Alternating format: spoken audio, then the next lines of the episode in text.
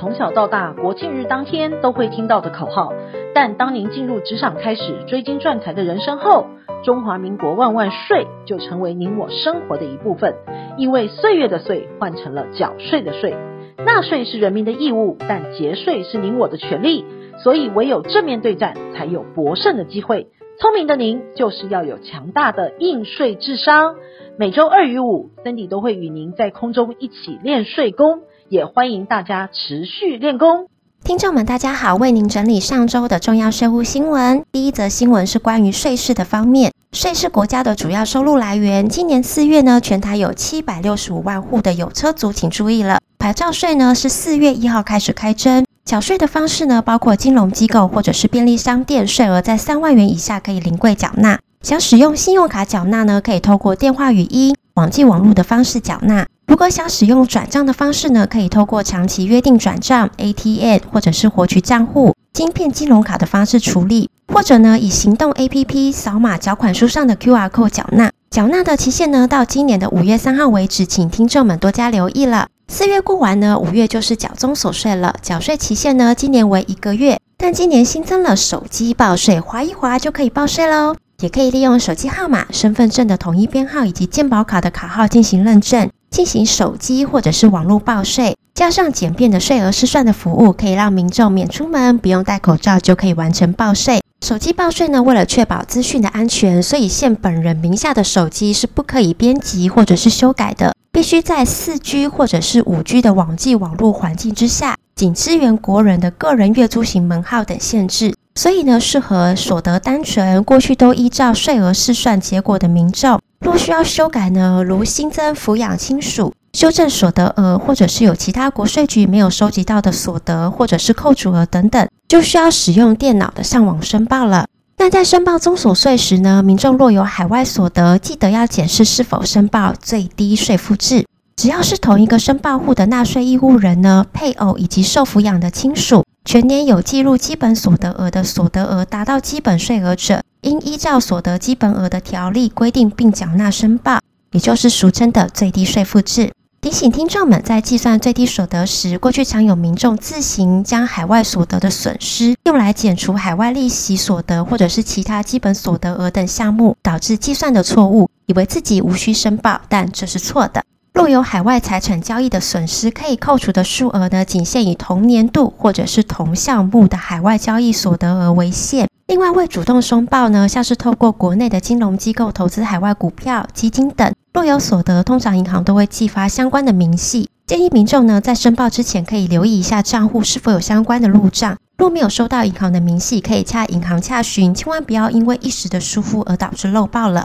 第二则新闻呢，则是关于豪门的八卦。近期《镜周刊》踢爆，位于台北市金华区的福里花园大厦近日遭检举违法的装修。住户爆料，屋主想将部分的楼层违规变更为旅馆，也开始动工了，并发函要求承租户搬离。住户认为呢，装修的工程不仅造成出入的不便，更阻挡逃生的动线，有公安的疑虑。双方为此对簿公堂，台北市政府建管处已经派人前往搜证。根据周刊的调查呢，这栋大厦的屋主原本是福华集团的二代老六廖德兄先生所有。二零一九年廖骤逝之后呢，经清查后发现产权已经悄悄过户给廖的密友肖其晃先生。肖最近大兴土木装修大厦，准备出售。才让福华廖家老六五十亿的神秘资产曝光了。也因为福里花园大厦的部分承租已经超过三十年，主张不定期的租约的法律效力，不惜与萧对簿公堂，还指控他坚持施工封闭大楼的部分逃生动线有安全的疑虑。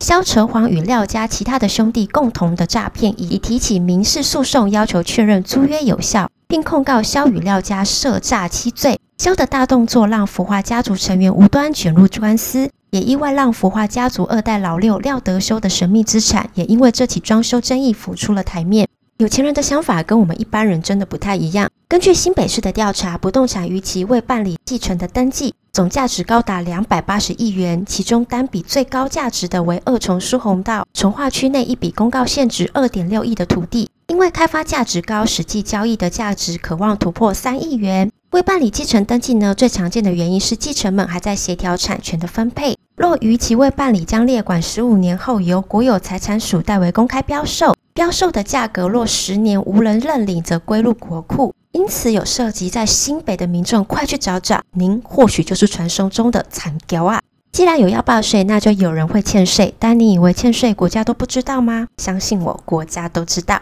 国家会利用各种的手段追偿到底。想知道有哪些手段吗？您可以听听三月五号的享税。但若继承人生前出售的土地至死亡前都未办理产权移转的登记，依据民法第七百五十八条的规定，仍属于被继承人的遗产。应予列入遗产税课征。也要呼吁纳税义务人在办理遗产税申报的时候，也要注意被继承人是否生前有在出售财产、自死亡时尚未办理移转的登记，以及尾款尚未收取的情形。若发现未列入遗产的总额，应该要立即补报遗产税，以免遭受补税以及处罚。近期呢，财政部也发布新的解释令，若欠税人呢在处罚之前送达已经死亡了，由于受处分的主体已经不存在了，等于处分没有效力。此时可以免予处罚，但若在送达后才死亡者，表示处分已经生效，也具执行力。依据司法院的相关解释，行政执行法的相关规定，除非查明已经无财产可以执行，否则不得注销滞销的罚锾。第三则新闻呢，则是关于房地产相关。近期政府打炒房，立法院财委会于三月二十九日初审通过房地合一税二点零，